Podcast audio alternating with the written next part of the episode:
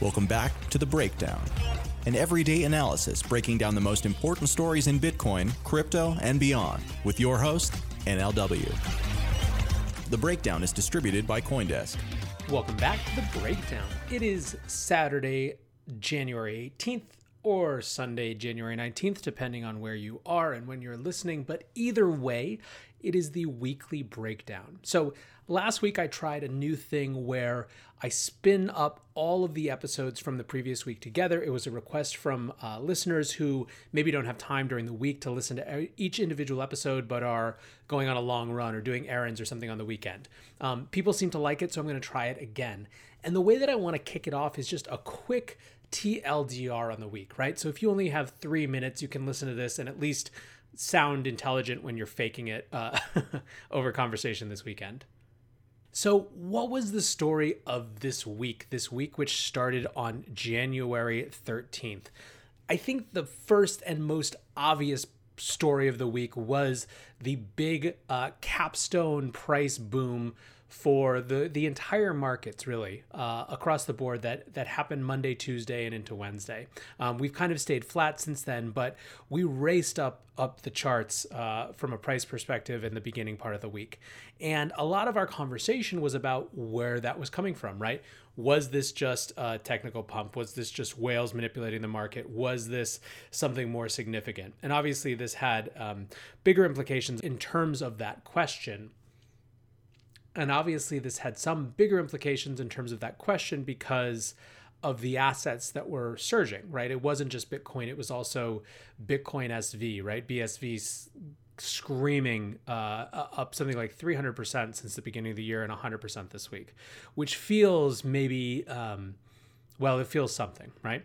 And, uh, and so that was a big part of the conversation. Now, it wasn't just limited to why these particular assets were pumping the way that they were, it was also what was happening around it, right? So on Wednesday, we talked a lot about how DeFi had responded during this movement. The interesting thing was you saw a lot more money move into DeFi as people basically wanted to get uh, exposure to this market action without giving up their exposure to their underlying ETH, their underlying asset, which is a really interesting thing. We haven't necessarily seen a run up this quick or this fast in the the era where DeFi is fully operational, right? And people can put their money into MakerDAO uh, and mint DAI for themselves, or they can put their money into compound finance. So that was a really fascinating, almost subtopic from the pump.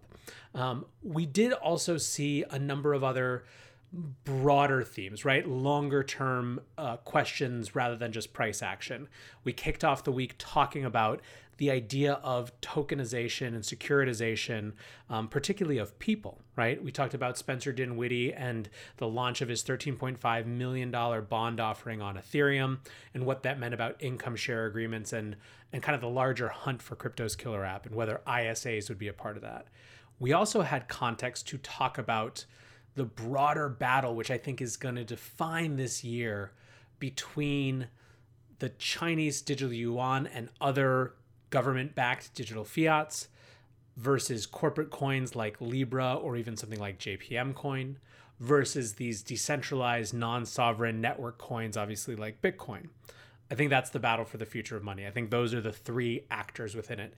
And this week, the former CFTC chair, Christopher Giancarlo, who's affectionately known as Crypto Dad around these parts, announced the launch of the Digital Dollar Foundation with Accenture, which is basically an initiative to push and design a digital version of the US dollar that can effectively compete with forthcoming initiatives like China's digital yuan. So we saw in some ways a very classic crypto week price action that spurred a ton of conversation about what that price action meant. And then that kicked us back to larger questions about what's actually going on underlying all this in the market and why should we be paying attention. With that, I will kick it back over to, well, m- me, I guess, from earlier this week. Uh, and hopefully you enjoy some of these episodes. Uh, I think there was a really a lot of stuff going on that's particularly interesting this week. So have a great time listening, and I hope wherever you are and whatever you're doing, you're having a great weekend. I'll catch you Monday.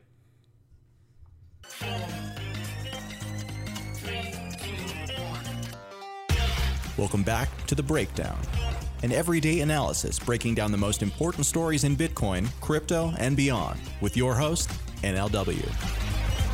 The Breakdown is distributed by Coindesk. Welcome back to The Breakdown. It is Monday, January 13th, and today is a narrative watch around income share agreements, tokenization, and the hunt for crypto's killer app. So, this was inspired by the fact that today is the launch of Spencer Dinwiddie's tokenized bond for his NBA contract. So, Spencer Dinwiddie plays for the Brooklyn Nets. He has been working to tokenize his contract for months now.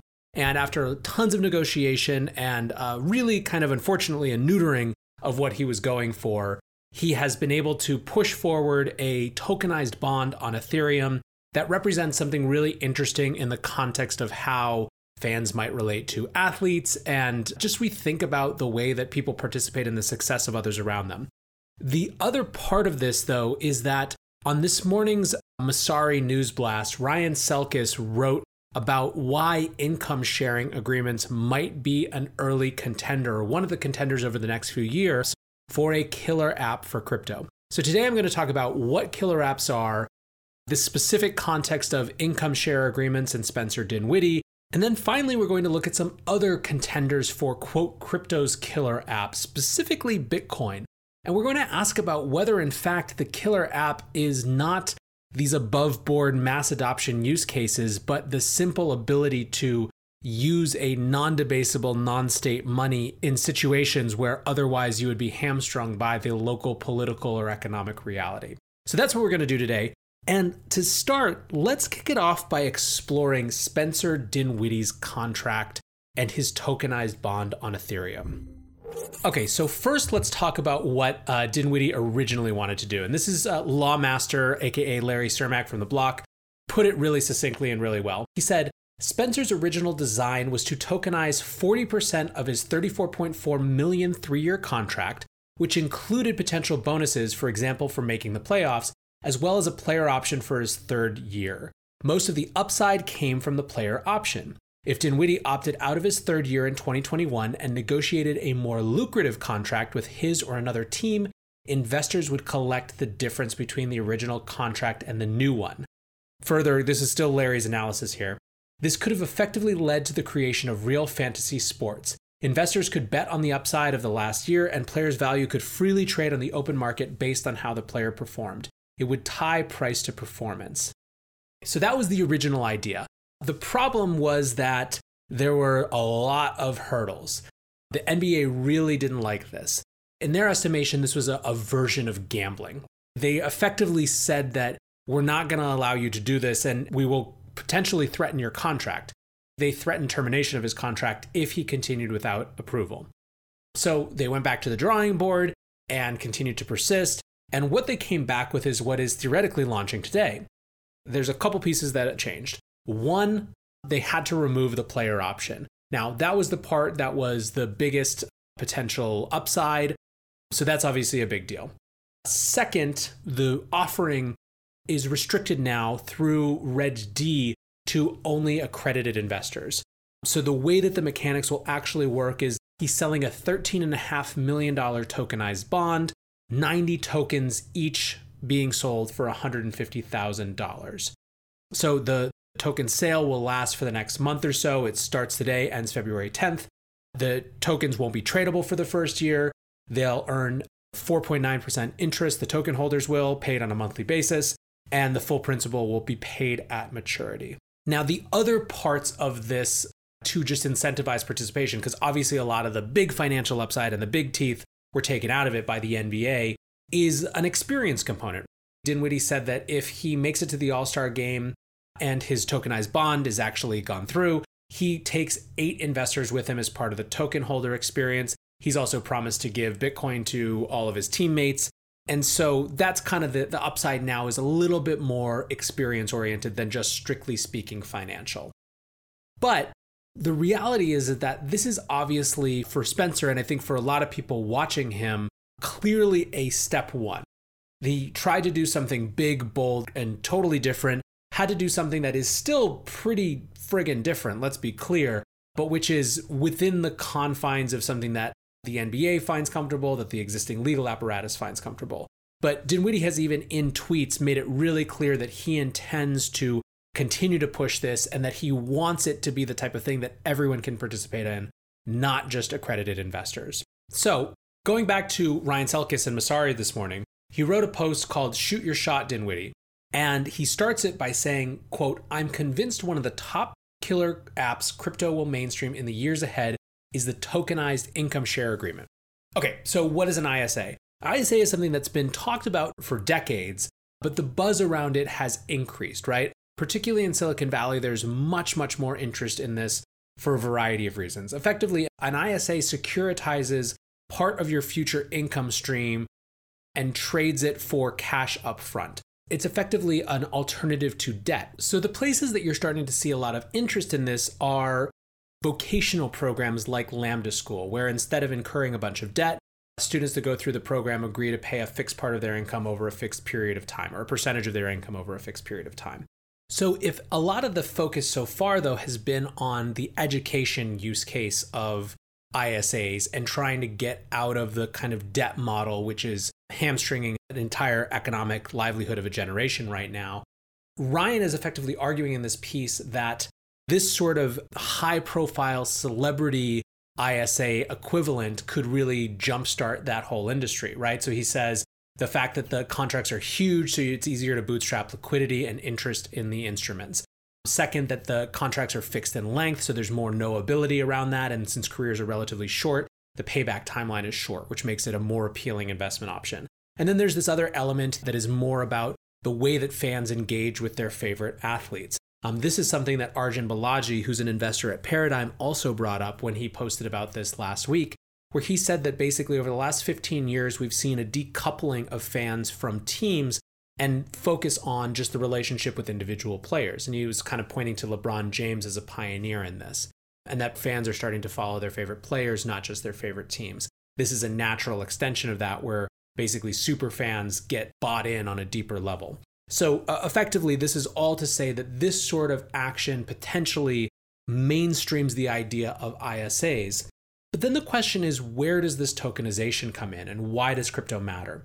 Well, let's turn to an article by probably the Silicon Valley investor who's thinking honestly the most about ISAs, who's Erik Torenberg. Erik Torenberg wrote a piece last year called Life Capital. And he's talking about the entire history of ISAs. If you're interested in this, you should go check it out. But he comes to the point about why crypto. And he says crypto can securitize so much more than we currently do. In essence, we can tokenize ourselves and all future income. Once these personal tokens exist, they can be traded instantly anywhere in the world with infinite divisibility. Arbitrageurs and professional traders could create new financial products, i.e., ISA aggregations, and buy sell with each other to price things to near perfection. So, the point about this is that once you introduce tokens, you create a radically different profile for the market, where basically market efficiency mechanisms kick in. And instead of it just being a different form of charity or a different form of debt, you actually create entire new economic networks around it. That's why this tokenization piece of it seems so interesting, right?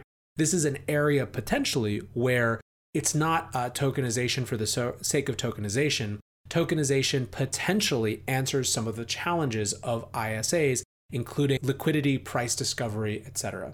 So, what do I think? I think that ISAs are going to be a part of the conversation over the next couple years. I just I can't imagine that it's not. We're looking for solutions to issues like student debt, and there are lots of them. There's lots of ways to attack this problem. There's kind of the popular Democratic candidate answer of making college free, different structural changes in the nature of education in the form of how people get trained and what they do there's this sort of ISA. I think it's going to inevitably be part of the conversation. I also can grok how tokens potentially create more efficient markets around this, how the tokenization aspect is actually relevant and important, right? It's not just some random thing from people who are looking for a purpose for tokens, but can actually solve problems. Now, how that will bear out in reality and whether the beneficent and useful mechanisms of tokens are how it actually plays out or whether it in fact becomes just another category for kind of abuse and rampant speculation, I think is a much different question.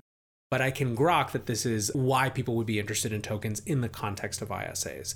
I think another point worth mentioning is just the extent to which the sports domain is becoming a leader in kind of pushing the ideas and the actual assets in the digital asset space to the mainstream, right? You have Russell Okung, who's in the NFL wearing Bitcoin or BitPay server, BTC Pay server cleats, and is just screaming about it on Twitter every day. He's hosting conferences. He's getting his teammates on Periscope to talk about it, just really spreading awareness in a big way. You have obviously Spencer, who's going to the next level and actually getting people to participate in a, in a real financial and tangible way while also evangelizing. So that's really interesting to me to watch just what it might do for this sector that so many athletes are seeing these tools, these cryptocurrencies, as tools for asserting control over their own careers. But I also think we should note that ISAs aren't the only place that people are looking for killer apps. So, going back to the idea, what is a killer app? A killer app is a technology application that drives mass adoption of a technology. So, basically, it's an application that's so valuable to people that they're willing to go figure out how to use a new technology in order to get it. So, the Netscape browser is often cited as the first killer application of the internet. Napster is often cited as one of the early killer applications for the internet for people to do P2P file sharing. Obviously, social networks were radically killer app in terms of bringing people onto this new Web 2.0 apparatus. When it comes to mobile, obviously, photo sharing in the form of Instagram was a huge, huge driver. So these killer applications are things that take hold in the mainstream and drive people to adopt new technology because they want to be able to participate in that thing. We talk about killer apps in the context of crypto because often it can feel like a technology in search of uh, demand, right? A technology in search of a need, a technology in search of adoption. Most of the people who are into this industry, it has to be said, are still really, really early adopters. That creates a certain amount of insularity where a lot of us think similarly. And, and it's funny sometimes, given how vicious the tribal battles can be, that so much of the disposition of participants in this market is still shared as it at least compared to the rest of the markets. So, what are the other places that people are looking in crypto for killer applications? Well, one that I heard a lot while doing the breakdowns end of year recaps and 2020 predictions was the idea of under collateralized loans on DeFi. Obviously, at this point, we're now really familiar with over collateralized loans. We're seeing a lot of permissionless loans in the form of these different lending platforms. Now, people are trying to figure out how to do under collateralized lending in a permissionless way. The idea here is that if people can figure it out, it is potentially game changing to allow people to access the resources they need outside of kind of a predatory centralized structure seems like a really valuable goal, especially when you see the abuses. Now, there are huge, enormous challenges for that. In fact, this weekend, there was a massive and kind of very intense debate kicked up by Taylor Monahan from the CEO of MyCrypto, who was also one of our guests actually on that breakdown end of year podcast about the challenges of decentralized identity and how it can turn into a surveillance system really quickly. So, under collateralized loans on DeFi are something that people are extremely excited about, but there's a huge number of unanswered issues.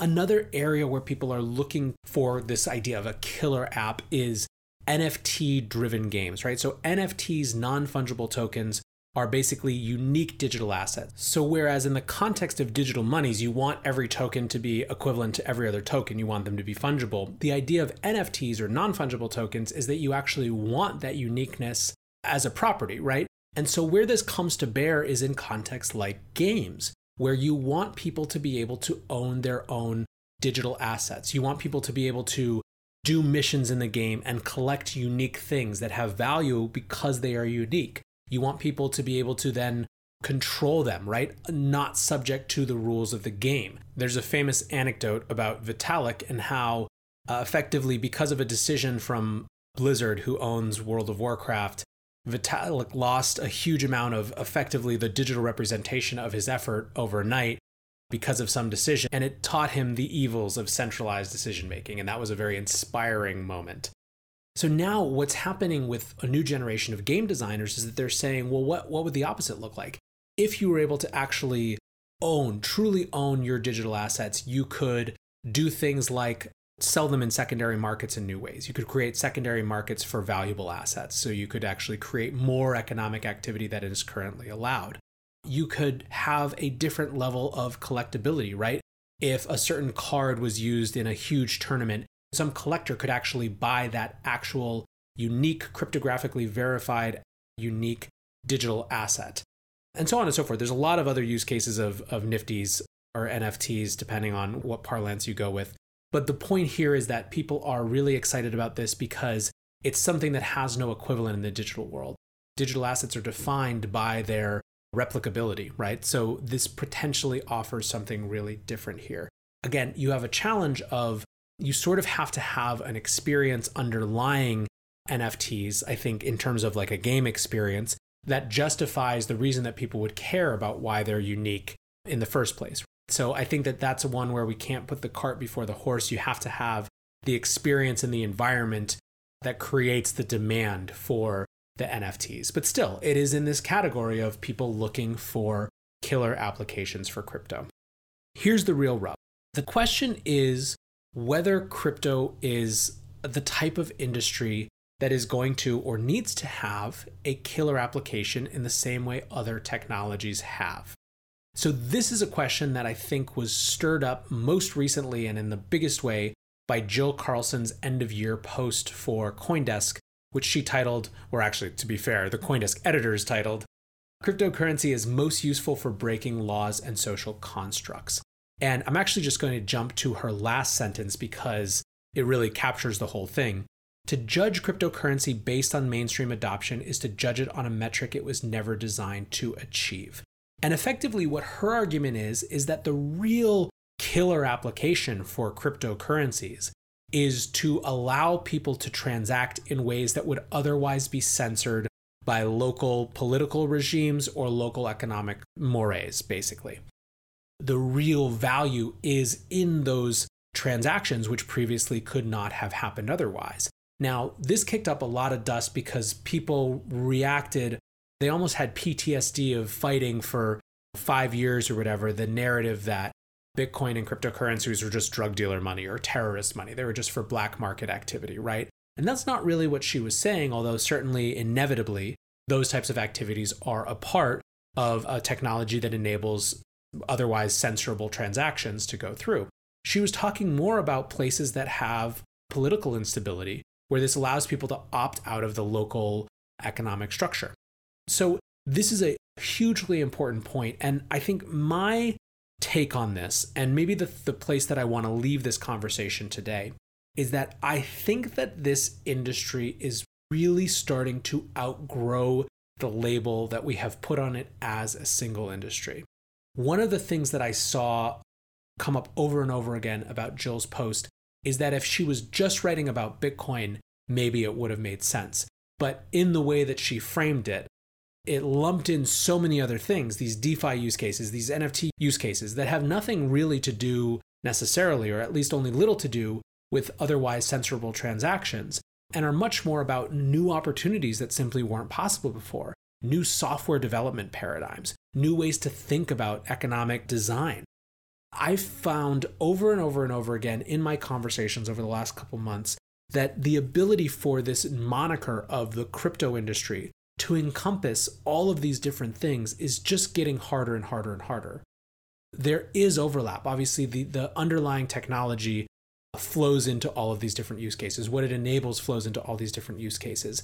But I do think to some extent we're starting to see the necessary balkanization of these different aspects of the industry, right? And it's not just based on the chains or the underlying protocols, it's based on what they're trying to do. Bitcoin is trying to do something different in many ways than what Ethereum is trying to do. DeFi is trying to do something that is different and bigger than just Ethereum in some ways. DAOs are trying to do something that has, in some contexts, little to do with what any of those other parts of the industry are trying to do, although, of course, there's overlap. The point of this is that as industries mature, smaller parts within that industry also mature into their own complete units, right? Their own complete communities, their own complete networks with different understandings of what they're trying to achieve. I think we're starting to see that.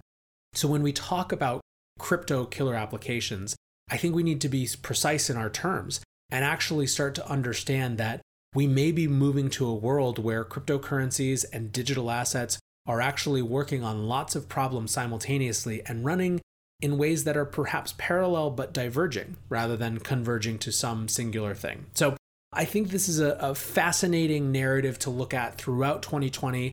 Obviously, we've got the whole aspect of income share agreements and what that might mean and the, the future structure of our economy and just how big an impact that could have on it, especially in the context of student debt. But there's this question when it comes to crypto of, of killer apps, which I think is going to continue to come up, right? We've got the mass adoption conference, massive adoption coming up in February. The whole point is to ask this sort of question. So I think you're going to hear more about it this year. For now, thanks for hanging out and listening to my little take on it. I'll be back tomorrow with a normal, here's the news, here's what it means type of breakdown. But until then, thanks for listening, and I will catch you soon.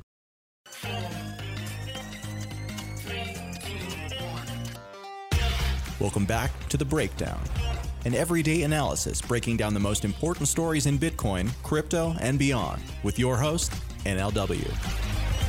The Breakdown is distributed by Coindesk. Welcome back to The Breakdown. What's going on, guys? It is Tuesday, January 14th.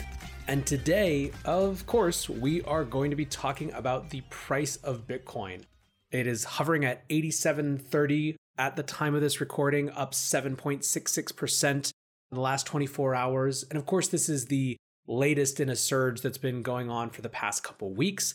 And my general feeling about short term price action is that if you zoom out and you think about this new asset and this new asset class holistically, short term price action is one of the least interesting things about it. However, it is undeniable that these moments where the price spikes, where the markets start to rally and race, they are engaging and exciting and they drive attention and they keep people connected to the markets and they keep people excited. They're valuable and they're important. I even joked online earlier that when the market goes crazy like this, the only thing to do is rampant speculation. So we're going to give rampant speculation its due here on the Breakdown podcast and ask why the number is going up right now.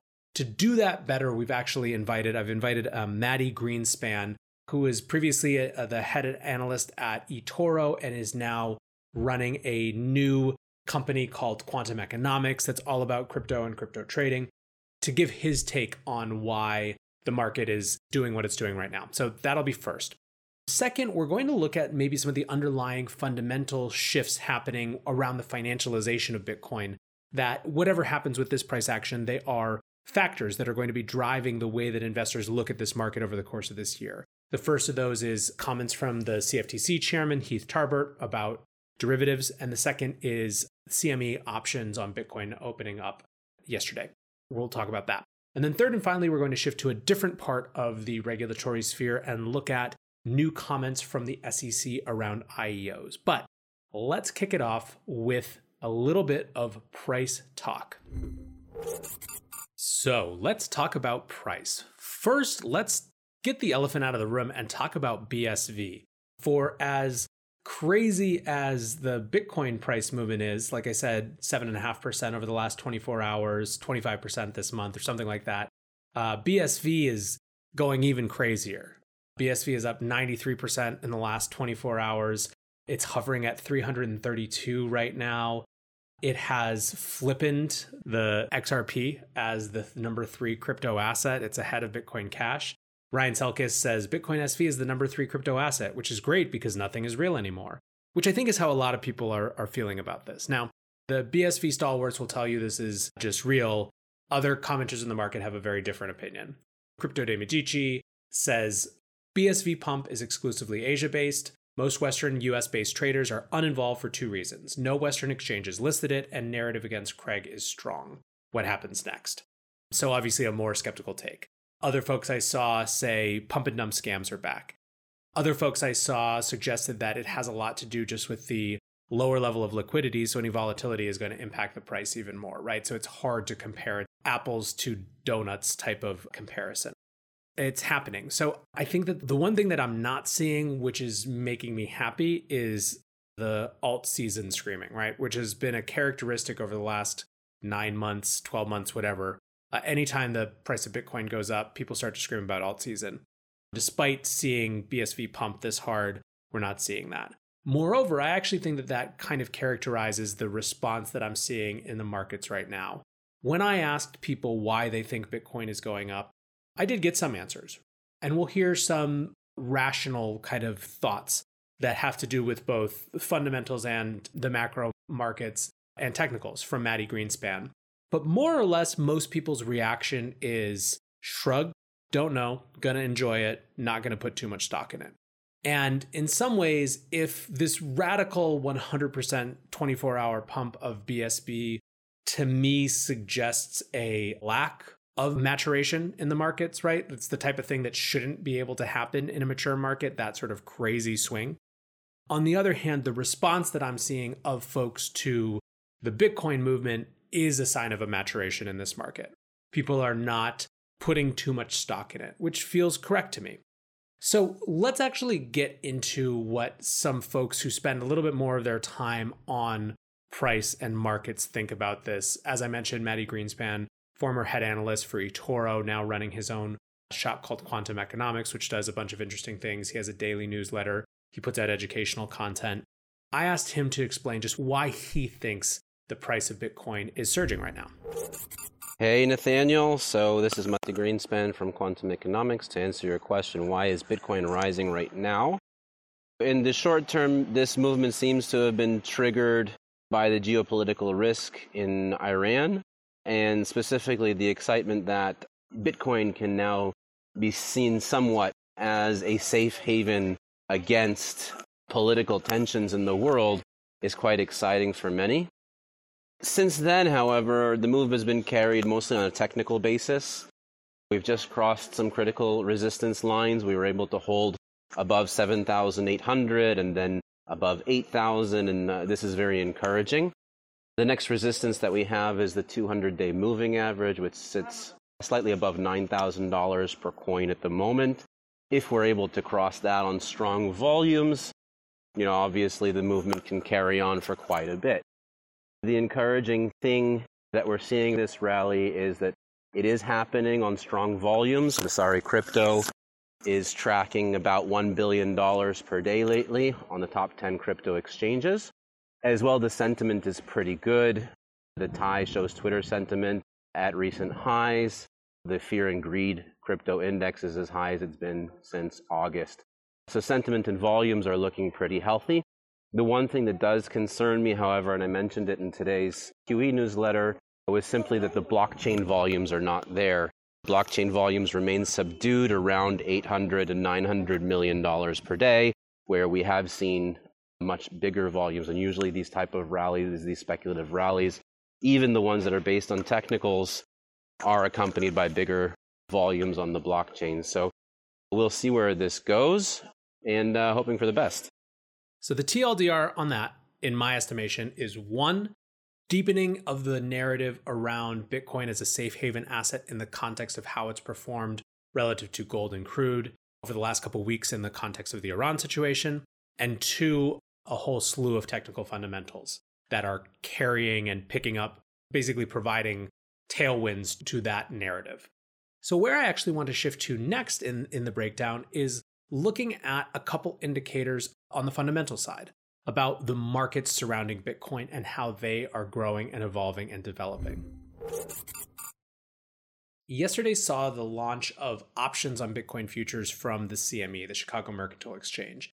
And the tale of the tape is actually pretty decent for a first day. There were 55 contracts traded, each contract worth 5 BTC, so a total of 275 Bitcoin worth about 2.3 million. Now, this may not seem very much. However, when Bakkt launched their Bitcoin options on December 9th, they also saw very little action the first day, right? This is not the type of product where you're going to see people necessarily race race in. And importantly, those Bakkt options have continued to grow, and CME's launch day trading volume was actually double the average daily volume that Bakkt has seen since then. So it's a pretty strong start. Now, why does this matter? And, and you're going to hear about derivatives a lot more this year. The reason that they matter is a couple parts. One is derivatives are an essential part of the way that markets price assets, right? By allowing people to get involved with the assets in ways that are more complex and differentiated than simply buying or selling it, you get much uh, broader discovery of what the market thinks an asset should be priced at. So that's a big piece of it. A second piece is that these types of instruments are the mainstream way that traditional financial institutions engage with markets, right? Like most traders don't actually trade pork bellies, for example. It's a classic old meme in some ways. They trade derivatives, right, that sit on top of lots and lots of different asset classes. And those derivatives, again, allow the market to price things and to actually understand where different assets and asset classes sit. So, for a lot of the folks who are looking at the ways that new and larger institutions, or rather traditional and larger institutions, get involved in crypto markets, derivatives are a really important part of that scenario. Now, this is sort of reinforced, I guess you could say, in comments from Heath Tarbert. Heath Tarbert is the chairman of the Commodities and Futures Trading Commission, the CFTC, which is obviously the US body that regulates commodities. He was interviewed by Cheddar yesterday, and he said that effectively derivatives, particularly regulated derivatives and legitimate derivative offerings, will legitimize crypto, which was his word. So he says by allowing cryptocurrencies to come into the world of the CFTC, it's helping to legitimate digital assets and adds liquidity to these markets. This is, I think, one of the mega trends of this year that isn't just about narratives, but are about fundamental changes in the market structure. Last year, a lot of people thought or said was going to be the year of big institutions coming in, and it wasn't exactly. It was still infrastructure building for big institutions because they move incredibly slowly the fact that we're already seeing more of these products come to market in early January of this year, we're seeing policy discussion at the highest levels about them. You're seeing more and more of these big financial actors wade their toe in vis a vis these new products. It's likely that 2020 actually is much more of a year of institutional engagement with crypto and with Bitcoin in particular than 2019 was. Now, the extent to which this is a good, healthy thing for the markets is still, I think, a hot topic with very differing answers. There are plenty of folks who warn about what happens when financial actors co opt or start to just flood into a market, whether they're trying to co opt it or not. And it's particularly interesting in the context of the value proposition of Bitcoin around a, a, limited and fixed supply. That's one of the things that people bring up is a worry, a concern that certain types of derivative products effectively amount to an inflation of the actual supply of Bitcoin because people can bet on it, can get involved with it without any actual exposure to the underlying. But most people, I think, are relatively bullish or at least willing to wait and see. So, again, it's interesting to see just how much action there is already so early in the year. And speaking of action, I want to actually close today by looking over at a late breaking, just posted sentiment from the SEC. It's what they call their investor alerts and bulletins on initial exchange offerings. IEOs. What an interesting phenomenon. I actually said last year, towards the end of the year, that I thought IEOs ended up being one of the biggest nothing burgers of the year. And what I meant by that is that IEOs, when they first started to peek into our consciousness, which was the early part of last year. It was definitely Q1 last year. I remember after folks came back from Token 49, Arjun Balaji, who's now at Pantera Capital, wrote a bunch about this. Larry Cermak from the block wrote about just the amount of conversation that was about IEOs and people copying Binance Launchpad. And for the first, call it Q1, Q2, people were really excited about this, you know, especially around the Binance IEOs. Now, they really didn't take off in a huge way the limitations that were kind of self imposed really limited their ability to create an ICO 2.0 sort of thing. However, when it comes to regulation and enforcement action, the SEC tends not to care whether things are wildly successful if they are, in their estimation, breaking the law. And so, this investor alert basically, the TLDR on it is that ICOs are IEOs and you should stay away from them. So, they go into a few different things. Katherine Wu from Notation Capital flagged a few of the important parts. So, one, basically, the SEC says that the exchanges that host IEOs likely need to register with the SEC separately as a national securities exchange. They really didn't buy the idea that it's okay if you're participating in an overseas platform. If you're a US citizen, the SEC's jurisdiction is about US citizens, not just US based platforms. Another quote from them any offering purporting to avoid the federal securities law because it is occurring on an overseas trading platform but otherwise allows persons from the United States to invest is a red flag. There's also issues around uh, broker dealer. So, further, the online trading platform involved in an IEO may also be acting as a broker or dealer that is required to register with the SEC and become a member of a self regulatory organization, typically FINRA. And then here's the real hammer of it there is no such thing as an SEC approved IEO. So, obviously, this amounts to a total banhammer from the SEC on IEOs, which I don't think is particularly surprising to anyone. This isn't the type of offering that, uh, that the SEC ever seemed like they would be particularly keen on. Now, the question, in some ways, or one of the questions, is how this impacts exchanges more broadly. Nick Carter wrote about in his 2020 Outlook how he thinks that in 2020, these offshore exchanges become pariahs. So he says, the last few months, former altcoin casinos in chief Binance and Poloniex have kicked US traders off their platforms, although Binance did launch a neutered version for US traders. Bitfinex has been geofenced for a while now. On the heels of a lawsuit, BitMEX may well become more strict about US traders. The honeymoon looks to be ending as exchanges servicing US customers try to avoid the scrutiny of the dreaded quartet the SEC, CFTC, FinCEN, and NYAG. It is tough going out there. And he talks about how it's not just the US, it's also in the UK and in Europe. The confluence of events will see crypto exchanges come under pressure in Europe. Together with the SEC's ever more austere attitude, by the end of 2020, the two largest global markets for capital may well effectively ban the long tail of crypto assets. While crypto is a global market, capital is unevenly distributed. The exodus of US and EU traders from these platforms will pressure the liquidity of coins that trade exclusively on the less regulated exchanges. Korea and Japan alone are not sufficient to keep them ticking over. The pariah exchanges will continue shuttling from jurisdiction to jurisdiction and hoping to avoid the long reach of the law. They can still function, lacking banking and a fixed headquarters thanks to the unstoppable liquidity engines that are Bitcoin and Ethereum. This gives them an ability to resist coercion that is unprecedented.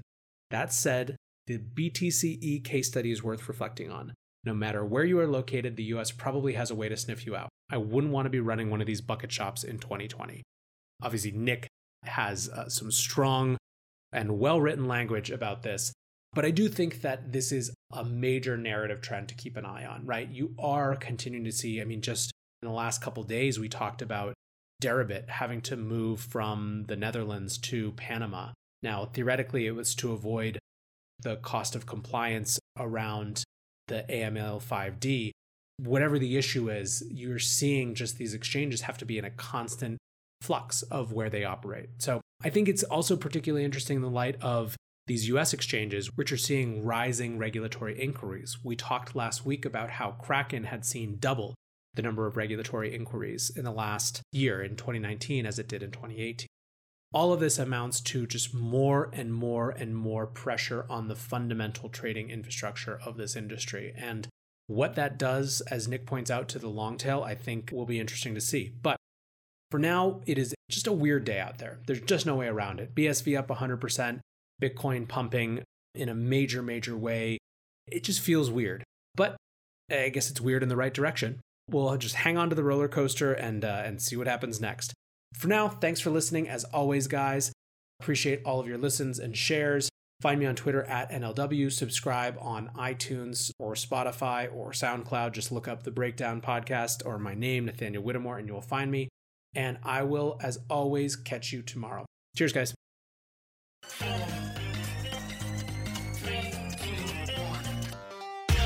Welcome back to The Breakdown an everyday analysis breaking down the most important stories in Bitcoin, crypto, and beyond with your host, NLW. The breakdown is distributed by Coindesk.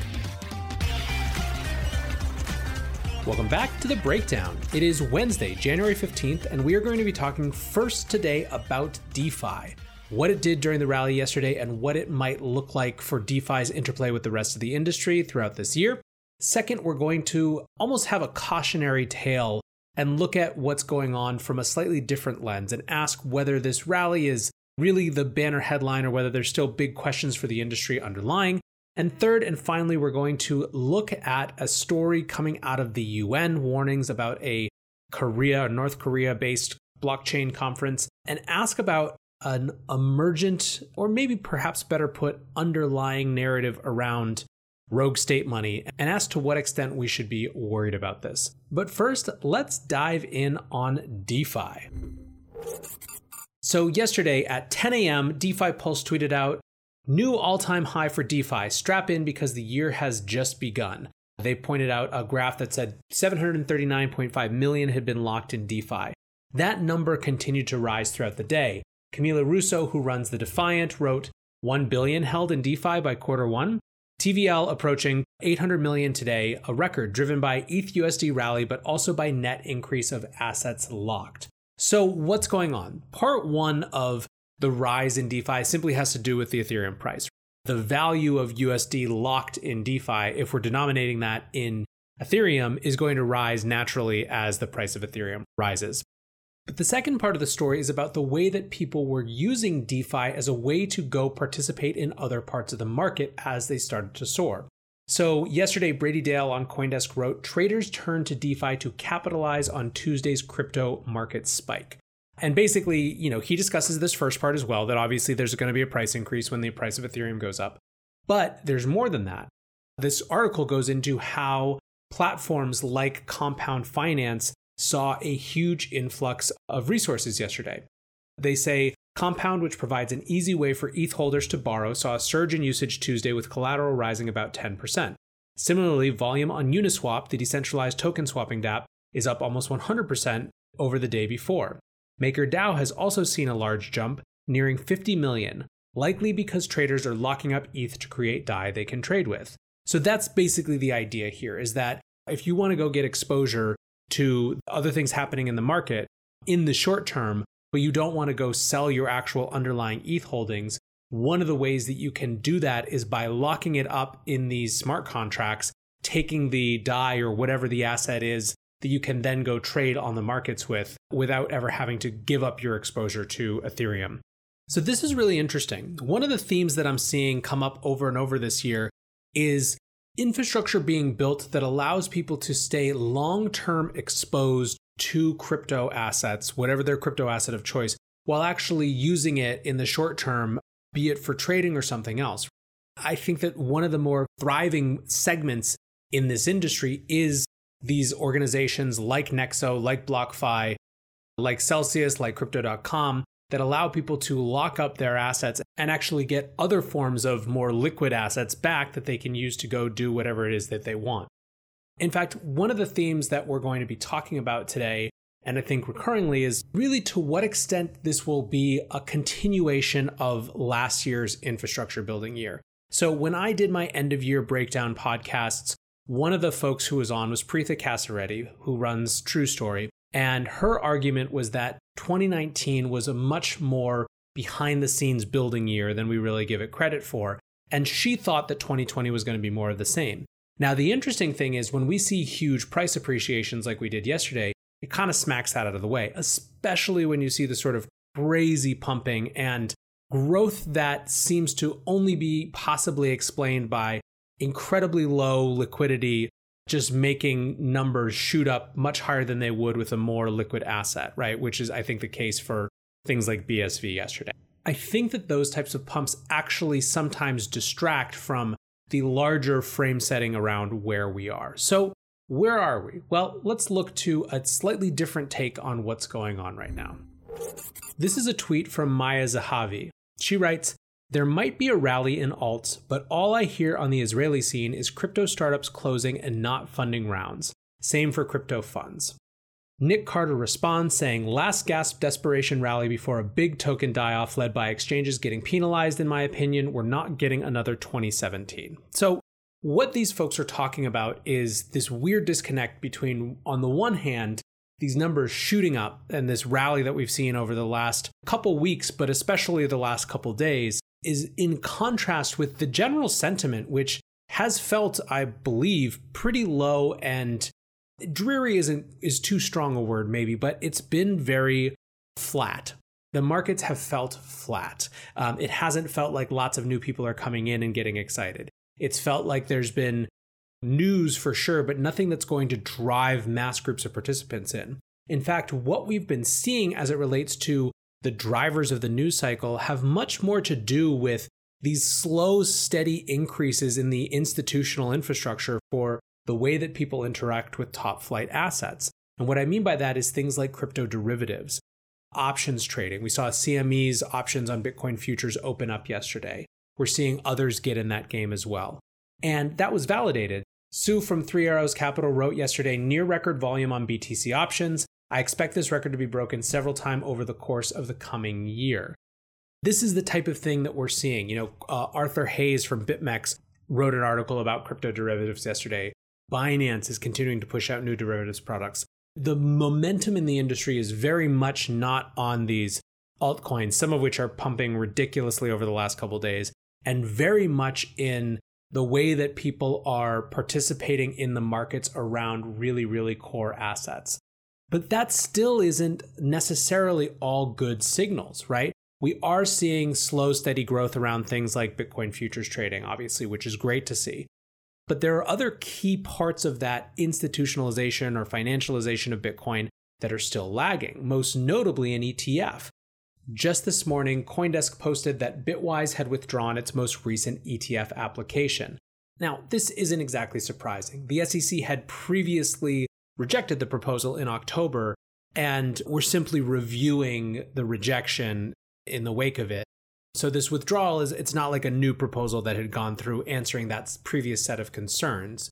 The concerns of course were things like market manipulation, the inability to prevent illicit activities, the core fundamental underlying things that the SEC needs to be confident in a Bitcoin ETF. Bitcoin ETFs were also the subject of a conversation on CNBC's ETF Edge on Monday, where there was kind of a difference of opinion in terms of how likely a Bitcoin ETF was to be approved.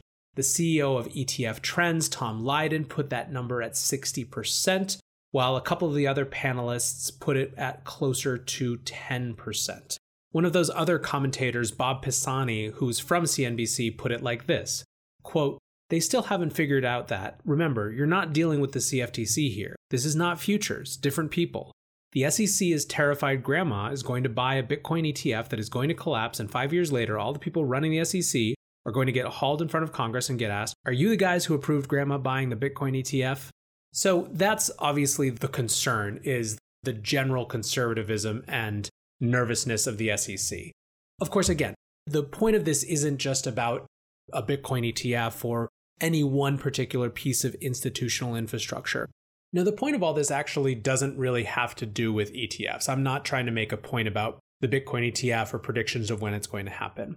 My broader point is that we are seeing right now a rally on everything. All of these crazy long tail alts, projects that don't even probably have people working on them anymore. And my point is that we need to, especially in the context of that sort of action, really remind ourselves of where the energy and attention in this space is now. All of that energy that was just splashed all over the ICOs and this idea of tokenize the world has now found root and found home in a small handful of areas. You do see a concentrated group who are focused on DeFi. You do see, as we talked about last week, a very concentrated group who are looking at DAOs you have a number of these new contender smart contract platforms that are trying to improve upon what Ethereum does and be a better base level platform. But that in and of itself is infrastructural. And then everything else is around Bitcoin, is around these very top flight assets and what different people can do with them, what markets can do with them, what traders can do with them, how people can be onboarded to use them, right?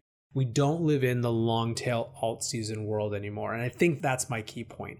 I also, I guess, want to say that I agree with Maya's sentiment going right back to the beginning of the section that to me, this rally feels anomalous with the attitude that I was seeing. I haven't watched any new group of people flood in that would account for why there's such a big run up, right? This isn't, it doesn't feel like new money coming in. And it doesn't necessarily suggest anything about the overall health of the markets it just suggests that the money is pumping, and there's a set of reasons why that might be. This isn't to be completely dreary about this. In fact, this morning I tweeted out an article from the Wall Street Journal that showed that this was the best January since 2012, or it made some argument like that. That was the headline, at least. And it's nicer to see, obviously, that set of headlines than it is to see, you know, X number of millions lost in an exchange hack. So I don't want to uh, look a gift horse in the mouth. I just want to be real and thoughtful and conscientious about what it actually means and what it says about this year. I continue to believe that we are still in a building year and infrastructure year. And of course, there are numerous catalysts, numerous different types of black swan events that could propel a huge amount in. The narrative of Bitcoin as a safe haven continues to grow in the context of larger geopolitical events. In fact, Coinmetrics, who has been tracking this narrative from a data perspective, yesterday in their newsletter said that the Iran situation has provided effectively the best evidence of the narrative of Bitcoin as a safe haven asset in its 11 year existence. So there are plenty of things that could change and catalyze this market. But right now, I'm just saying, I think that what we've been seeing over the last couple days is more of an anomaly than it is a reflection of the overall health of the market. And lastly, today, I actually want to talk just a little bit about that macro geopolitical narrative, although from a slightly different lens. So, the UN has warned about the risks of attending a big North Korea based cryptocurrency conference. So Reuters reported today that going to the event, just simply going to the event, would be a violation or most likely be a violation of international sanctions, according to a confidential report that is about to be put before the UN Security Council. This will not come as a surprise to anyone who's been watching the news around Virgil Griffith, who is an Ethereum developer who was arrested and then indicted over attending uh, the conference and giving a talk last year he has been charged with conspiracy to violate the International Emergency Economic Powers Act. And for the UN, there's good reasons for this, right? North Korea has been accused of basically funding its WMD programs with cryptocurrency hacks. That was another big headline from last year. The question that I wanted to ask is about the narrative of rogue state money and what that potentially does for cryptocurrencies. There has been a conversation going on within the cryptocurrency industry if what it is best at, if its actual killer app is evading economic sanctions, is censored transactions, which includes economic sanctions. This came up again today in the Markets Daily newsletter, uh, the portion written by Joe Weisenthal. So, Joe Weisenthal has been talking about this concept of whether the most important point of Bitcoin is its ability to get around censored transactions, echoing themes that we heard from Jill Carlson in her end of year piece for Coindesk last year, and whether there's some inherent contrast between that on the one hand and this emergent financialization. He wrote today about the conversation that he had with a London based fund manager who invests in the Tehran, uh, obviously in Iran, stock exchange. So this is a quote from the piece.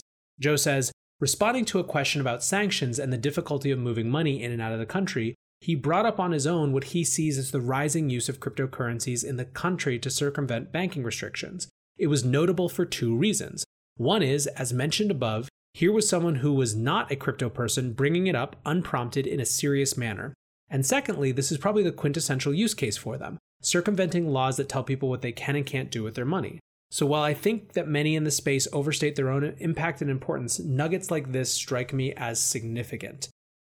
I'm interested in the dangers of this narrative becoming more dominant. So you have this UN report about attending a conference. You have folks uh, talking publicly on Bloomberg about how they use cryptocurrencies to move money in and out of Iran, which is obviously a country non grata in the US in a big way. You have Congress people like Brad Sherman who use the context of things like the Libra hearings to make the point that this money is just for terrorists and drug dealers and other criminals, and who say that the first time that you see a bombing or a terrorist act paid for with Bitcoin, people are going to stop supporting the, the whole movement. This is a dangerous narrative, I think, or it's a dangerous narrative to let it be the only narrative. And I'm interested to see how it evolves in the context of the Iran situation in the context of our ongoing debates with North Korea, and certainly in the context of our ongoing conversation with China.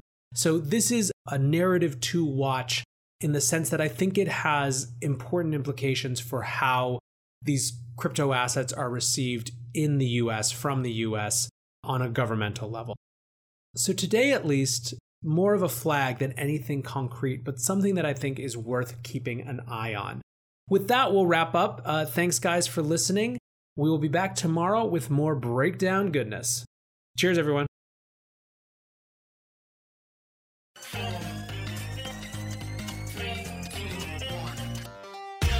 Welcome back to The Breakdown, an everyday analysis breaking down the most important stories in Bitcoin, crypto, and beyond, with your host, NLW. The Breakdown is distributed by Coindesk.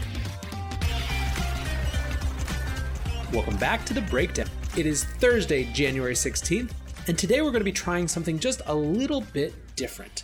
I'm going to try organizing things into segments that have a little bit clearer of a prompt just to see how you guys respond.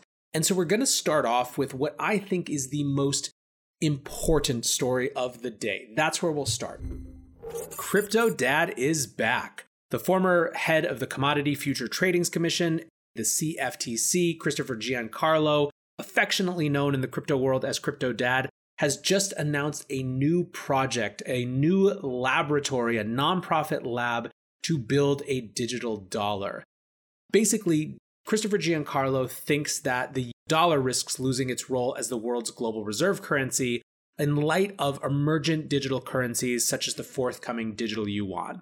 That's a major concern for him. And rather than waiting around for the Federal Reserve to actually do something about this, especially when they have indicated that they don't particularly see the need for a digital dollar, they have teamed up with Accenture to basically design and advocate for a US central bank digital currency. So the project is going to be called the Digital Dollar Foundation. As I said, Accenture will be providing a lot of the architecture and technology development. But certainly the real story is that a major, a significant former government official, right? Giancarlo's only been out for a little more than a year at this point, is now saying that it is so important that the US can compete with not just its currency as it is now, but a digital version of its currency, a digital dollar, that he's making his next big bet in his career on this particular issue.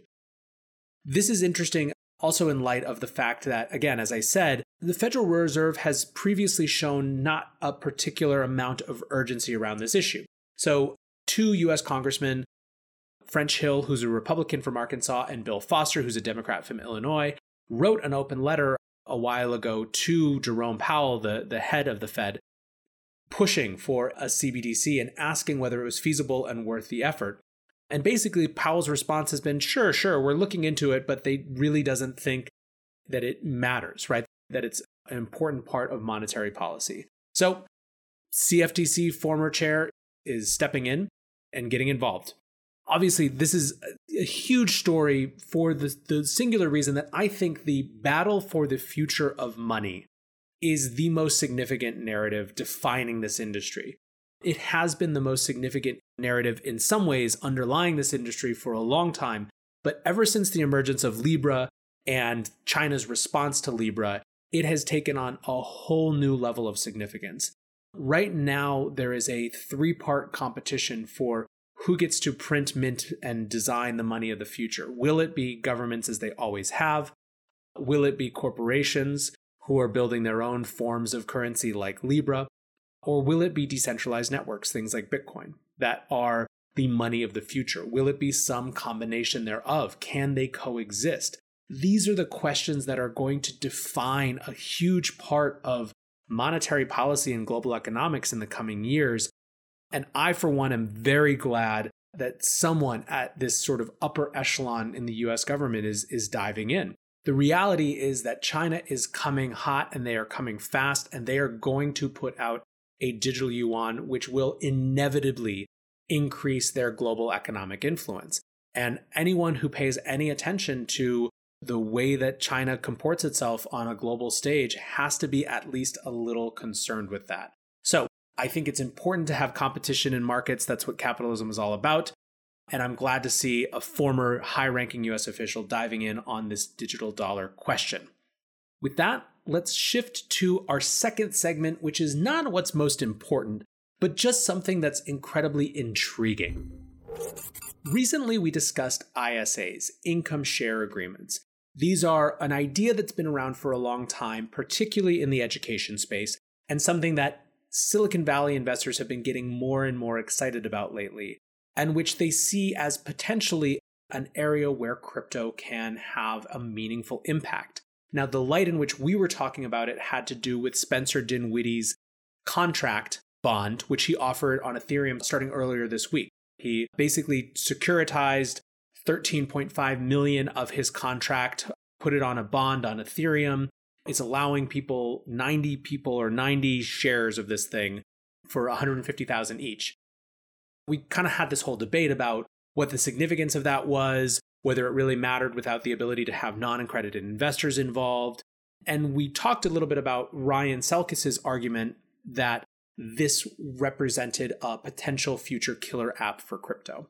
Now, I think that there's a ton of questions around ISAs. They are not a foregone conclusion. However, in some ways, to the extent that we see the arc of the technology universe bending towards people having more control over their own financial destiny, it's hard not to imagine that we're going to see a lot more interest in the ways that people can effectively tokenize themselves and allow people to participate in their success, make bets on them, while also finding new ways to fund and finance those projects that they're really interested in.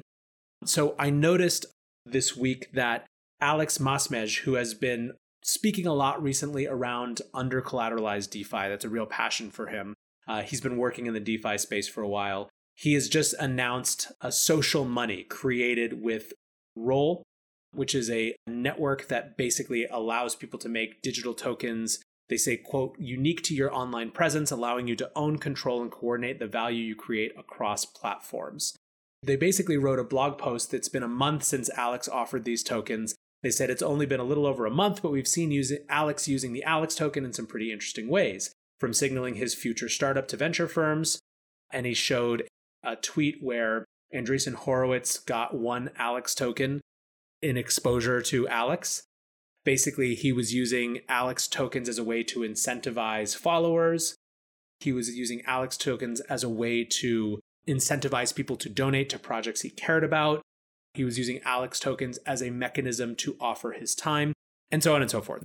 So, again, this section is not about what's important now, but what's intriguing. And why I find this intriguing is that we still live on a personal monetization model that has been more or less the same with some tweaks for a very long time.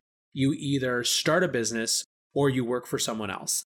And there has been some amount of gray area involved in the sense that you have more 1099 freelancers, contractors, remote workers, right? But you're still roughly in the same paradigm of either here's my time for money or I'm going to build something where I can escape time from money.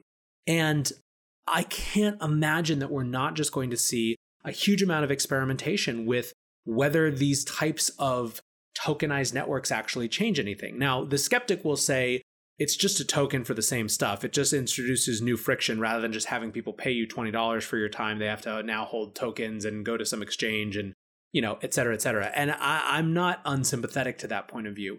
However, I think that we're at the very beginning of experimenting with this whole idea of income share agreements and people being able to basically create derivatives around their own futures that I think crypto is going to have a role in, rightly or wrongly, and whether it ends up good or bad. So, something to watch for sure.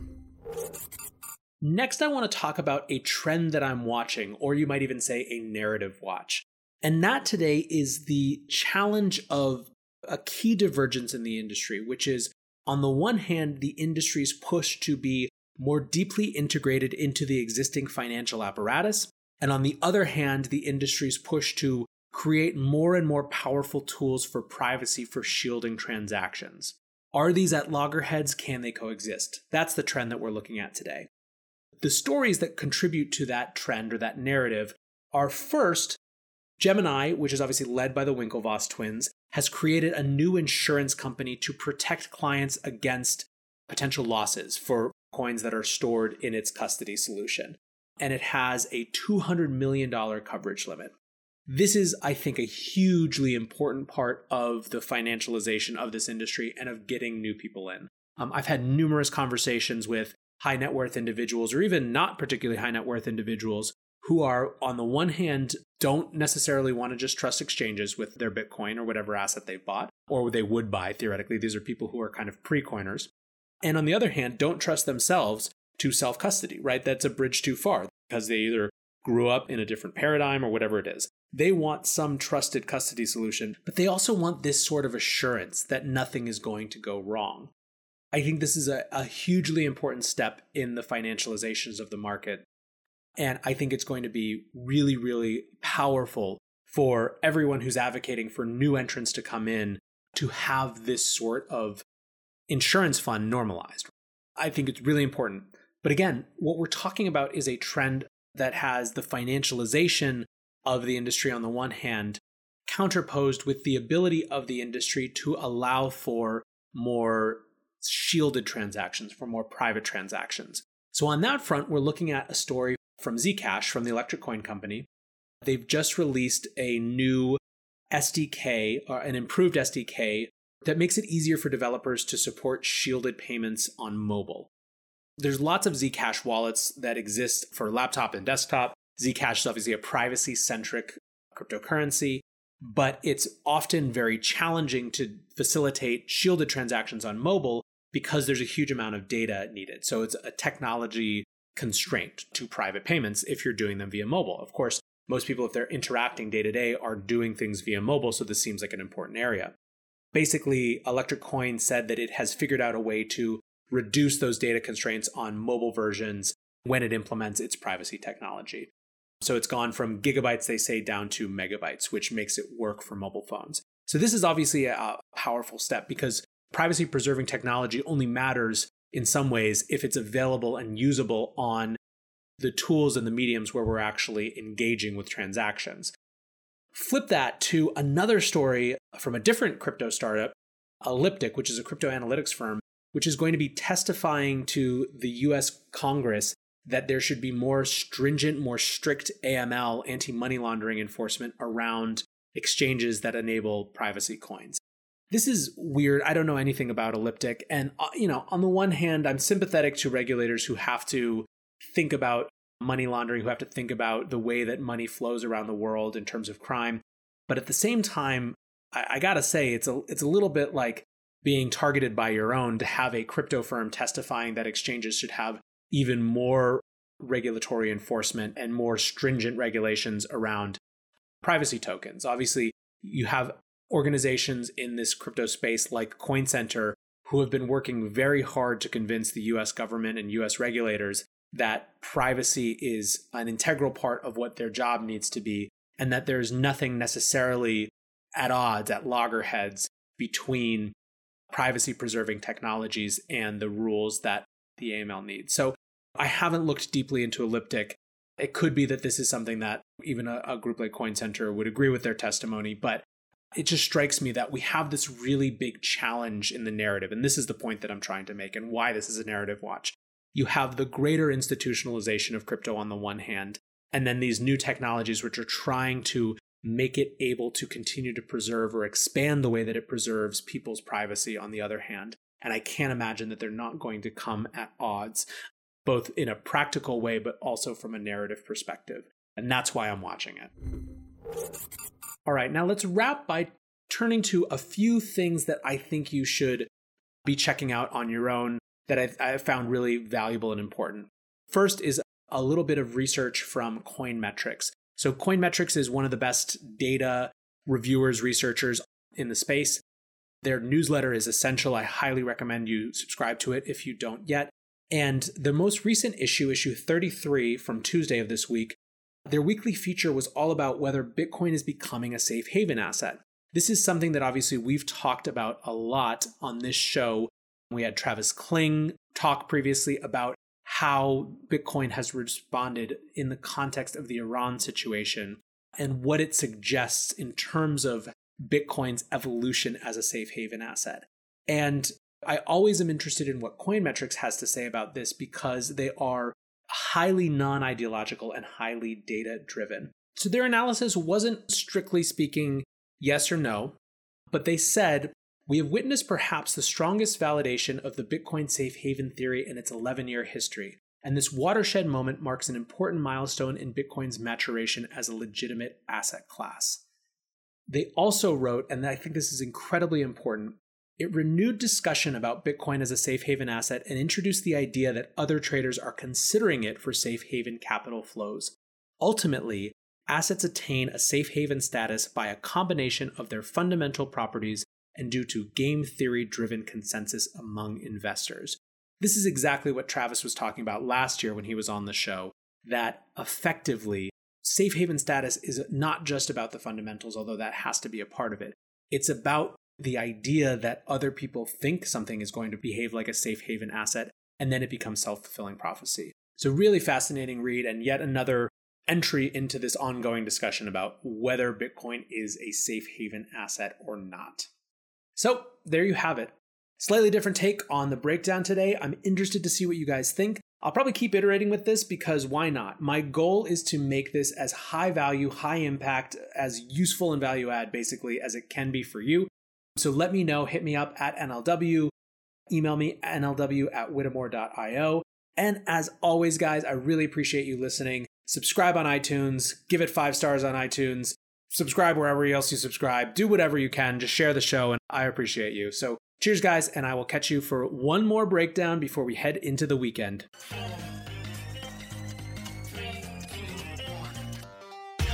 Welcome back to The Breakdown, an everyday analysis breaking down the most important stories in Bitcoin, crypto, and beyond, with your host, NLW. The Breakdown is distributed by Coindesk.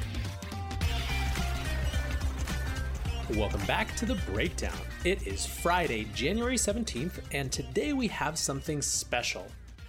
As you know, I want this to be a platform. I want the breakdown to be a platform for great thinkers and thoughts and ideas.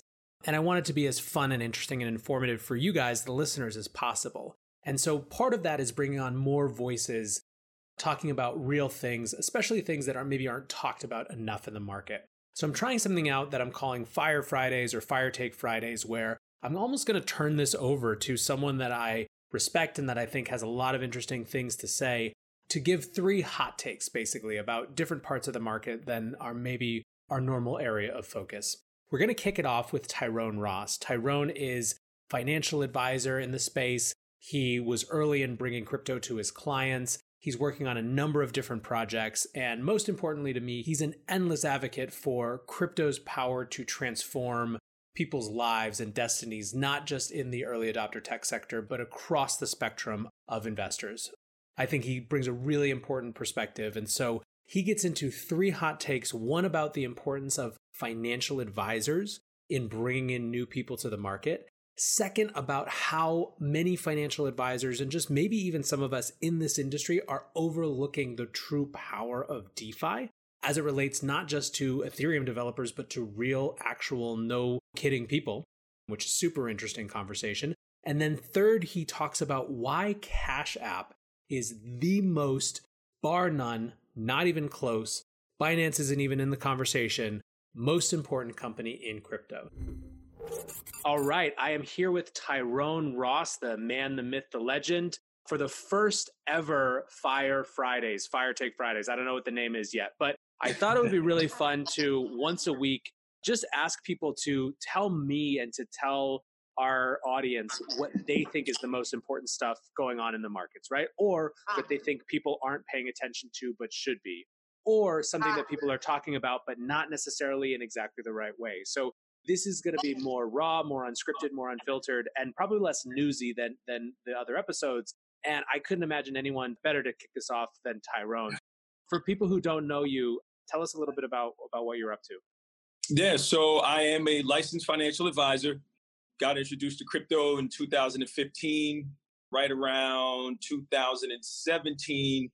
Left the wirehouse, Merrill Lynch, and I was like, you know, I want to go all in build my whole practice around crypto. So I kind of feel like I was one, one of the first advisors to embrace it, and the other one to actually build my practice around crypto. What is interesting is I built it without being able to custody and or transact on behalf of my clients, which stood out, which was very rare.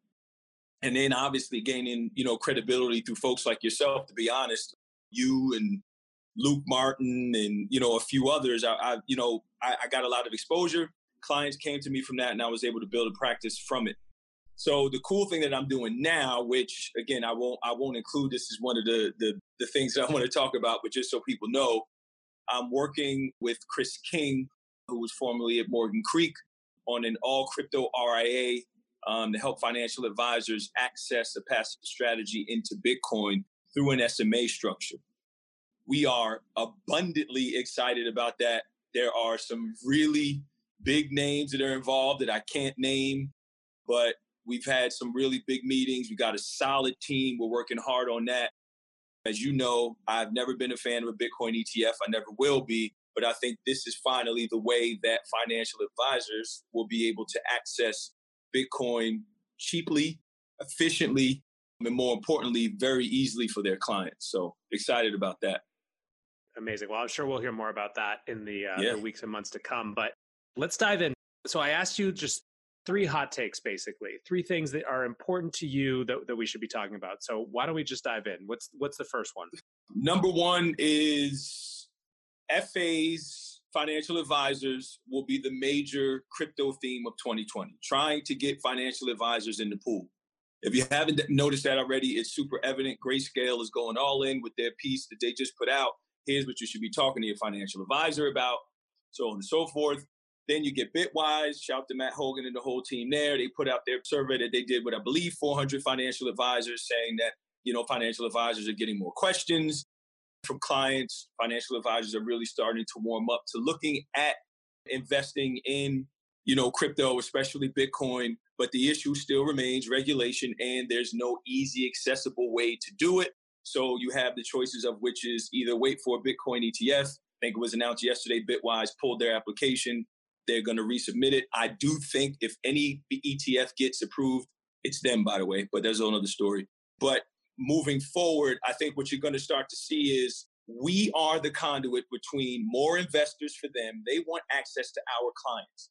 What they do know is financial advisors are not educated on this and could really care less. What they don't know is there's only one word that matters to financial advisors, and I said this in my live, is fidelity. Period.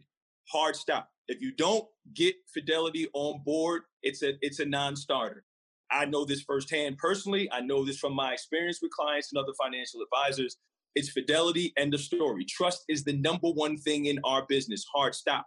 So if Gemini may be the best place to custody your assets and your digital assets, but is a financial advisor or a legacy institution been around 100 years going to take their clients' money and trust a startup with that?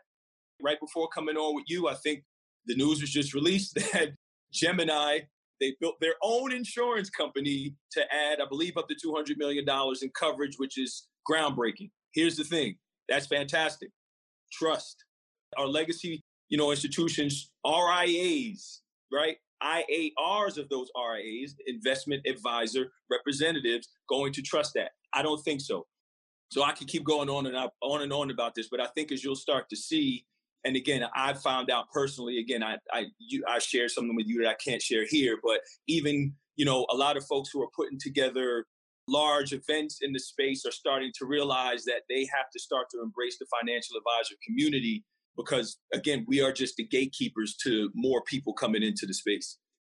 You've seen this over and over and over again when people want to impact the financial world some way.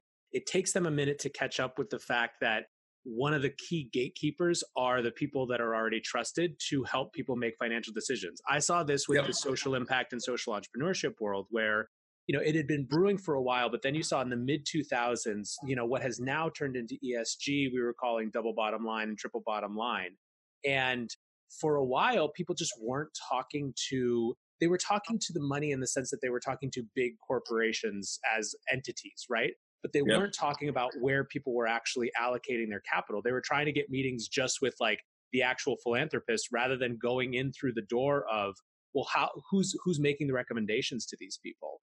You started to see a similar thing where all of a sudden, I remember distinctly a lot of folks who are in the the financial advisor world personally. They took it on themselves to get interested in it. They started blogging, they started writing about that intersection, and it triggered something where other folks in that industry started to realize that that was a door. Now, there's obviously been a lot of things that have changed, but 10 years later, that's a much bigger conversation. And I think it is at least in part because the people who are advocating for some of those more impactful type investments actually got together with the, the, the financial advisor community and made it more of a thing. So uh, I, for me, it's it's always felt like that was an inevitable step to the extent that we are always yep. looking for where the next money is going to come from to keep building out this space. Yeah, absolutely. I mean, and, and I, I, was saying this before in 2017, all of those, all of that retail that flooded in, those were our clients, right? Like either future or current clients, and they were doing that and experimenting, and advisors didn't know. Now, here's the thing: there's a, there's the other side of that. The financial advisory community are ill prepared for if and when we get back to the highs. Ill prepared. There are a lot of financial advisors that are going to get fired. Period because they're just not prepared. They think it's going away. They're not taking it seriously. So I think once now the infrastructure is better and it was more it's more sound than it was in 2017, but still not enough. Again, where you feel as though and Matt Hougan said this, everyone focus is getting on the institutions, but the infrastructure is not there for financial advisors to put 5%, 10%, not of an allocation of a crypto portfolio, but 10% of their clientele, right? their book of business into crypto. So until we start thinking like that, and then the folks that are building start thinking like that, it's a no go. All right, that's a great start. That's number one. Give me your number two. Number two, shout to the block and the report they put out yesterday, but I believe DeFi is severely underrated. I think what is going on in DeFi is supremely impressive you can start anywhere. But I think in their report, it was saying that it was one of the themes that was underrated and people think that it's just a lot of hype. Here's the thing that you learn when you come up in the traditional finance world. One of the things they tell you when you're at a wirehouse or any of these large firms, you're a financial advisor, lead with lending. If you're struggling to get business, because people will always tell you what their rent is, what their mortgage is, what they owe on their car, you lead with lending, if you lead with liabilities, if you lead with that type of the balance sheet, that side of the balance sheet, it's a more robust conversation. And I don't think folks that are building in DeFi are doing this purposely, but I think they realize, okay, well, here we have an asset in ETH that folks can collateralize, and then they could use that, you know, to convert it and DAI, and then to do whatever it is that they want to do. I've personally had clients who've gone through that whole process and paid down student loans that have bought houses right? Like this is a real thing. This is happening. Also, I've been saying for a long time that I believe as a financial advisor and those of us in financial services community that the future of our business is being built on Ethereum. Hard stop. Now there are a lot of things going there, E 2.0, what's going to happen. I get all of that. But if you just look at it from again, the lending standpoint, the ability uh, you look at um, what uh, Staked is doing with Ray, right? The, the a robo advisor for yield. That's so impressive. Again, do I think at some point there's a meltdown? For sure. It has to happen. A lot has to get wiped out. But as you just mentioned in your piece, along with the run up to start the year, right, the amount of money locked inside the DeFi is at an all time high. That's not an accident. There's actual some use cases here.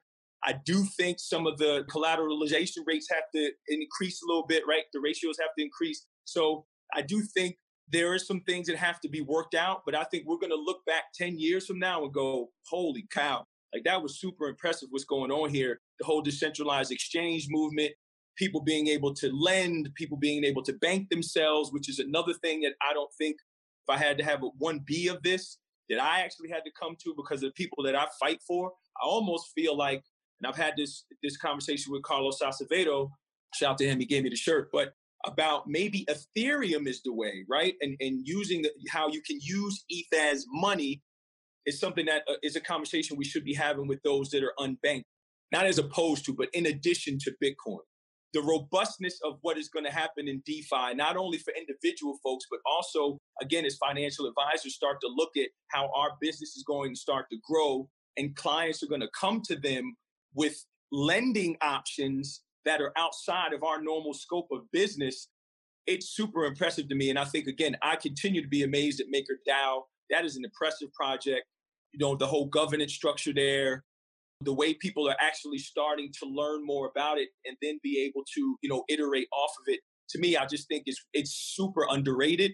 Yes, there is going to be some type of monumental event and it may all come crashing down, but I think what's going to be left is going to leave a solid infrastructure to where moving forward, I personally don't think it's going away.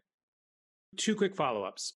I think that this is extra interesting because a lot of the folks who are the biggest cheerleaders for DeFi and who are the most excited about DeFi aren't necessarily coming from financial backgrounds. They're the folks who are the hackers, the tinkerers, the developers, the builders who are, are passionately excited and stuff. But it's it's more been in that camp of this has incredible potential for the future, but is is something to be tinkering with now, I guess. It sounds more dismissive than I mean to be, but you know what I'm saying. It's not it's not the hardcore yeah. financial people who are just looking for how this is relevant to their world and to their business right now. So that that's the point that I'm saying. I guess the interesting question is maybe going a little bit deeper on just when you're thinking about it vis-a-vis your clients, what it offers that is so different, what it offers that is different than what is available now and why that is valuable, which ties into the second question, which is the amount of collateralization required. Because one of the key themes that I've been talking with a lot, you know, I had a bunch of people on for end of the year type stuff and 2020 predictions. And one of the big, big themes was moving from these over collateralized loans to under collateralized DeFi loans as a major priority, which obviously introduces a whole new type of risk, but it also opens up whole new avenues for types of people who right now can't use it. You know, so when you're talking about people who are paying off student loans or paying down houses, I think that there's obviously so much value. And we even saw this the other day you know people being able to collateralize their eth without having to give up exposure to that underlying to stay long term invested but at the same time there's this whole set of people who don't have eth to start with to collateralize right, right. for whom right, right, now defi isn't isn't a viable opportunity so it's a very right. long-winded way of asking like one is what what does it offer now that's different and how do you see the future in terms of the the collateralization question and who it's available for here's the main thing the friction part is frictionless so when you look at having to get a loan or borrow in the traditional finance world, it is clunky, right? Mm-hmm. It is a lot of friction. There's a lot that goes on there where, again, let's just stay true to the ethos of crypto. It's me to you, no third party. We can do it right here. So I think the fact that it's quick, right? And again, try talking a 28 year old that has access to ETH and could do that, try talking him out of that and saying, hey, you should probably go down to local Bank of America. So that part of it, again, I've had this conversation with financial advisors and they think I'm nuts. Like anyone, if I, they think I'm completely nuts. But when you see it in a very small level and seen it done, it's super impressive, right? Mm-hmm. The friction, again, fees, we could talk about that. Collateralization rates are, are quote unquote, again, in the traditional sense, high. But if, if a client has a ton of ETH and they're looking to do something with it. It's almost like how Drawbridge, which I think is probably the most impressive lender out there. If I have a client that's sitting on 20 million gain in Bitcoin and they want they don't want to sell for the capital mm-hmm. gains and then they want to just leverage that, they should be able to do that. Same thing. If I hold a bunch of ETH, why am I just going to sit on that? And there's mm-hmm. options for me to actually leverage that to get in the crypto ecosystem and release some pressure in my own personal financial life. I think those are the things that make it impressive for me because, again, out of my purview, having conversations with clients and folks about it, they're actually saying, well, you know, I've got a million and a half of ETH. When am I going to sit here, right? And then the next thing you mm-hmm. know, you know, they're, they're, showing me all the intricate ways. And I'm like, oh, okay, right? I, I got to get up speed on this. So again, the fees, it's frictionless, it's quick. When you look at now, the some of some of the UX UI is getting better. Dharma and DYDX and Compound is they like it. It's it's the ease of use is actually getting better. Remind me of the second part of your question. I think you were saying the second part was collateralization and how how yeah. it becomes available for more people. Because basically, what I heard from your first part, which I agree with, is that the transformation, even if the quote unquote UI is clunky, the transformation yeah. of the experience of getting a loan is unfathomable compared yeah. to what exists now, right? For those people who do have that collateralization, which I totally agree with. So the second part of the question is how should we be thinking about opening that up to different sets? Because I mean, again. I feel like there's two minds and I can't resolve them for myself, I guess. One is it feels incredibly important to have that as something that we're looking towards. We're really trying to have this asset class be transformational, not just for people who happen to get into these assets early. We have to be thinking about stuff like that. The second part right. is that I, I, can't imagine that we're not going to accidentally rush it. You know what I mean? Like from creating right. systemic risk and like oh, because oh, yeah. it is so obvious. Like I, I worry that we're going to push too fast, too far in terms of these yeah. collateralization ratios. That's that's all that's already happened, right? Multi collateral Dai, all stuff like it's happening. They're pushing the boundaries here, and you look at all the you know the smart contract risk, all that. There's a lot of risk, and it's a, essentially you can look at it as being a house of cards for sure. Again, th- there will be a calamitous event here where it all comes crashing down, and what's what's left will be a good foundation to build.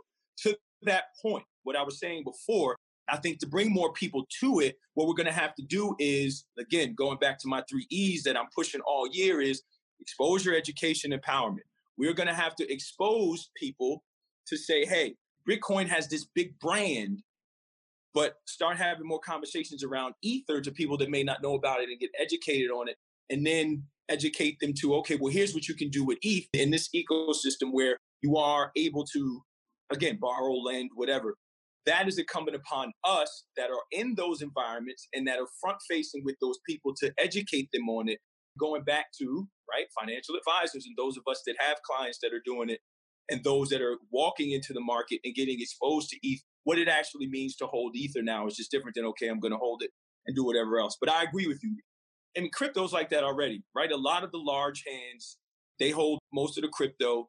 They move the market. Let's not fake like they don't that's just what it is right now. But I think as we start to expose more people to it, financial advisors, those of us that are gatekeepers, and then those of us that go into the South Bronx, Broward County in, in Florida and Detroit, all these places where I go, it's a really good conversation to have with people say, hey, you don't have to go here, here, and here. You know, I've mentioned this to you before, those that are using SUSUs and all these other things to bank themselves, right? Trust between one another. Hey, you could do that same thing through technology. But not only is it a education on the asset, it's an education on actually how to use the technology. So there's a lot that has to be done on that, but I think we can educate those folks while the really smart, important people continue to build it out and make it actually something that, again, I feel in 10, 15 years' time, right? You go right on, I can get a loan for whatever, I can borrow whatever, and do whatever it is that I need to do. And again, frictionless, no long KYC, you got to wait two weeks, two months, three days right now. I think that can't be underestimated. And yes, there are things in, in between that that makes people nervous from my world. But I just think, again, when you've seen what I've seen, you've experienced what I experienced, that ability to do it now and have that money in the moment where it's like, okay, I'm a couple hours from eviction. I have an aunt or uncle who needs money in another country whatever, to be able to do that now and not have to wait, go to a payday loans, whatever the case may be. But to do that right now, I think is super impressive. Love it. Yep. No, I agree. All right. Fire Friday, first edition ever. Let's finish it off. Number three. What you got? This bothers me so much. And you know, I, I was going to end on something hot, but I cannot believe that people do not understand that Cash App Square Crypto is the most important company in crypto. It's not even close. It is not even close at all. I'm sorry, Binance, whoever. It's not close. Coinbase, you name it. There's a lot of good companies out there. The most important company in crypto right now is Square. Hard stop.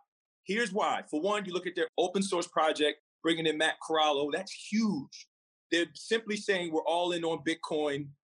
We're going to build it. We're going to tinker with it. We're going to have a small team that's totally dedicated to this. That's for the folks who are literally all in on Bitcoin and what that looks like. The other part is this there's a couple levels to it. One, right now, it is the easiest, fastest way to get Bitcoin. And on top of that, a person buys it, it goes right into their cold storage.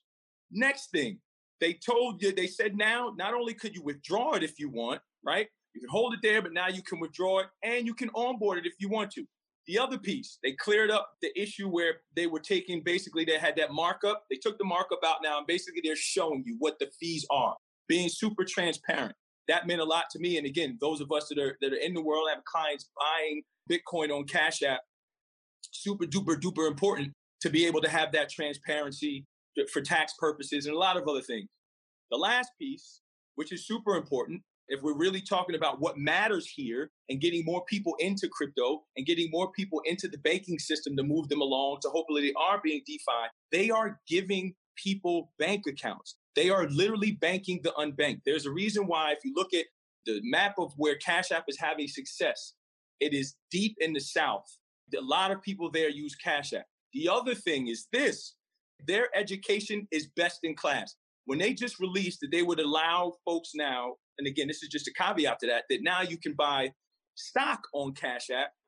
The video and literature that they put out on what is a stock, there hasn't been a financial services company ever to make it that clear and simple.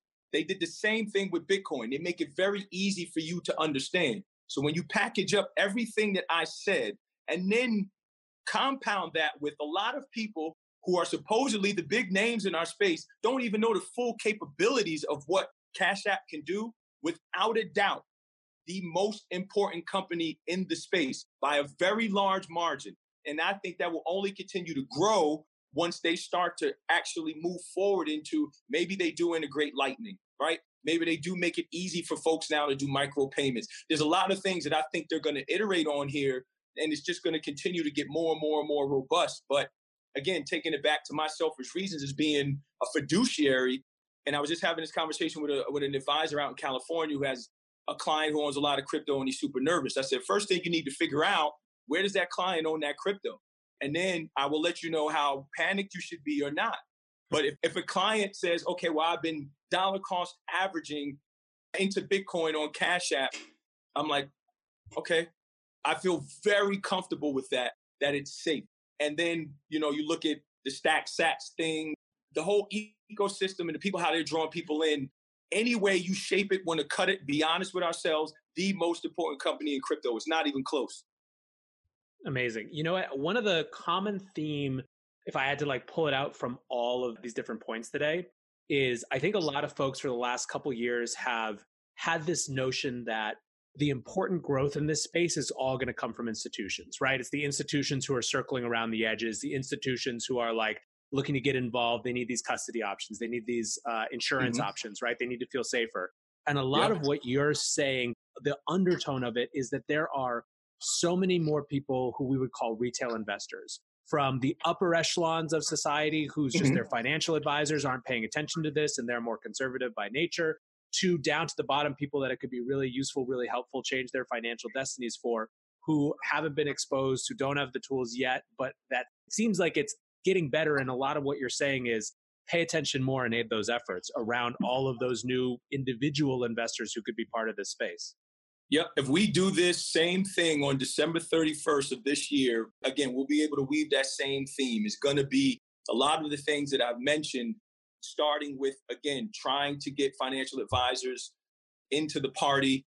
Again, I think DeFi continues to evolve. And then lastly, again, from, from being all over the country now and talking to people, and I leave some money on my Cash App just to demonstrate for them, they are completely blown away. And I, I will leave with the story. I was in a Waffle House in Charlotte, and I had a shirt on that said "Buy BTC," and the woman, she's ringing up my stuff, and she goes, "BTC, what's that?"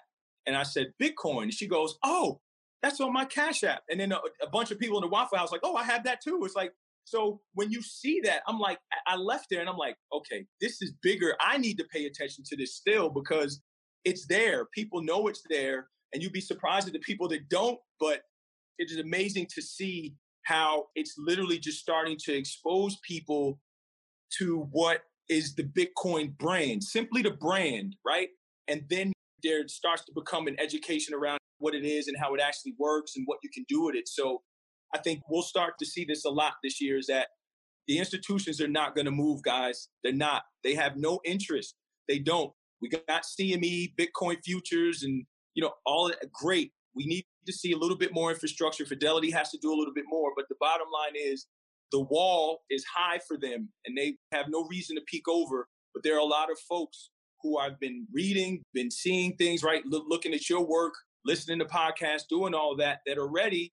And again, have financial advisors or not that are gatekeepers, but that's really the theme here. We have to get more of these people to understand some of the things that are going on here, get them excited about being part of the crypto economy, not just Bitcoin. Love it. All right, Tyrone, you're the man. Thank you so much. First Fire Yeah. Friday. Couldn't have started better. Really appreciate you. I had a great time talking to Tyrone, and I will catch you on Monday with a regularly scheduled breakdown. Have a great weekend, guys. Cheers.